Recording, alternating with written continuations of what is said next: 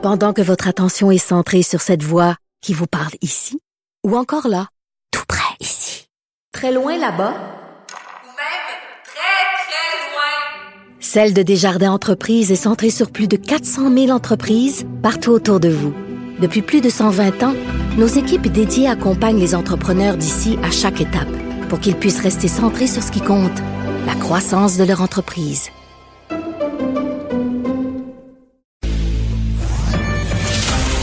Le remède à la désinformation.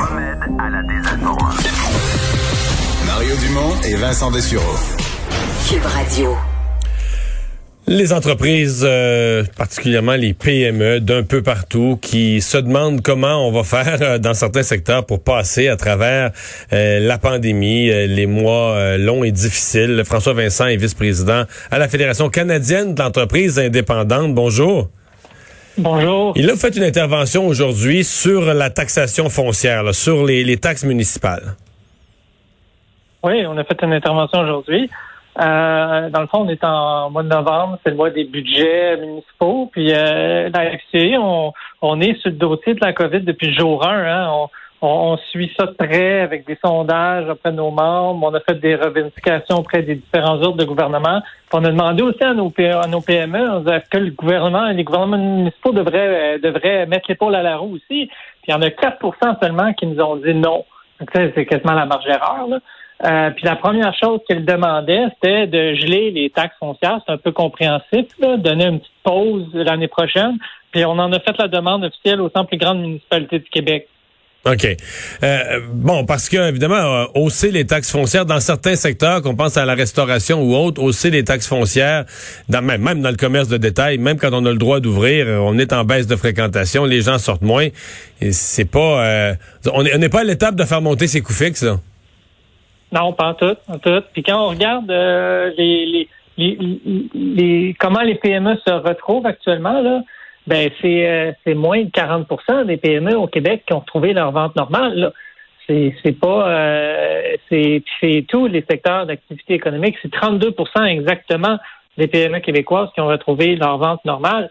tous les secteurs d'activité économique sont sont pas revenus au, au même niveau qu'avant. La reprise est lente.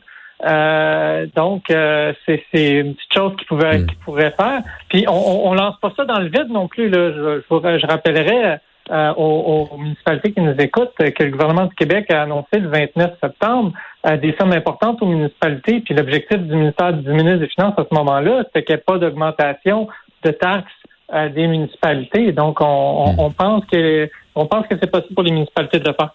Mais il y a déjà certaines municipalités qui ont, qui ont donné des indications, qui ont annoncé leur intention de ne pas augmenter les taxes. Avez-vous l'impression que ça pourrait, ça pourrait être un mouvement généralisé ou est-ce que vous avez dans le fond des signaux à l'inverse que certaines municipalités prévoient pour l'année prochaine des hausses de, de taxes foncières?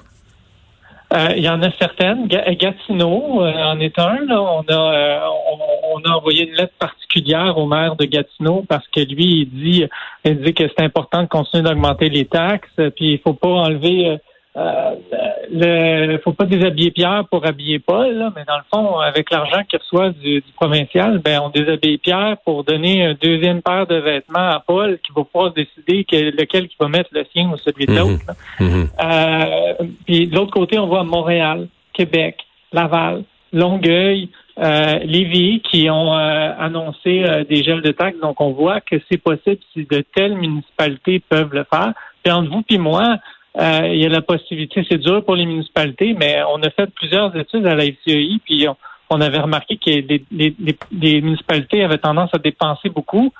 Euh, alors, euh, là, c'est une situation difficile au niveau du budget, mais c'est pas impossible de pouvoir bien gérer les finances publiques et donner une pause aux, aux, citoyens et aux entreprises au niveau de la taxe foncière. Là, vous me parler évidemment d'une période très particulière, celle de la COVID. Moi, et ce que je vous dis là, j'ai déjà écrit dans une chronique dans le journal, je me questionnais déjà avant sur la taxation foncière, entre autres dans le secteur commercial, pas nécessairement dans le résidentiel, pas nécessairement pour les grandes industries, mais dans le commercial. Euh, il me semble qu'avec le commerce en ligne, avec les nouvelles tendances, le fait d'avoir pignon sur rue, le fait d'avoir un magasin, un local, ça n'a plus la même valeur. Ça, ça vous est taxé avec la même valeur que ça avait jadis. Mais il y a une délocalisation des lieux, des commerces, le commerce en ligne qui fait que ça, ce qu'on charge un petit commerçant, par exemple une ville comme Montréal ou d'autres, ce qu'on charge un petit commerçant au Québec en taxes foncières est démesuré par rapport à la valeur réelle d'avoir pignon sur rue. Vous pensez pas qu'il y a quelque chose là? Vous avez, vous avez totalement raison, M. Dumont. Euh, Mais on n'est pas nombreux à, réfléchir à ça, on dirait.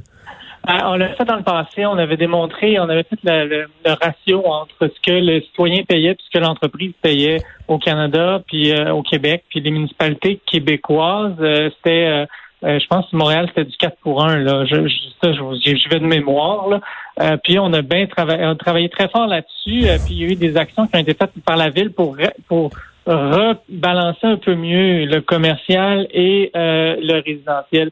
Mais sur votre point, sur le commerce de détail qui a changé, c'est vrai. Euh, puis quand on est un petit commerçant indépendant que pignon sur rue, mais ça, ça diminue nos possibilités de pouvoir établir un prix qui est compétitif face aux géants qui sont capables de livrer un jour.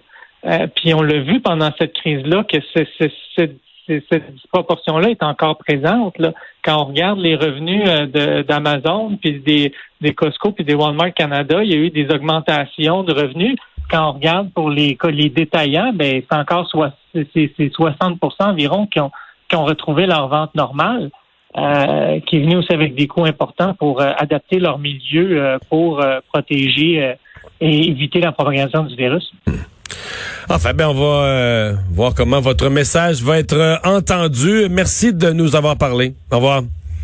François Vincent, vice-président de la FCEI, demande claire que pour l'année qui vient, pour les, parce qu'on est dans les municipalités à faire les budgets et faire les annonces budgétaires, mais que pour l'année 2021, on gèle les taxes foncières pour les municipalités. On va à la pause.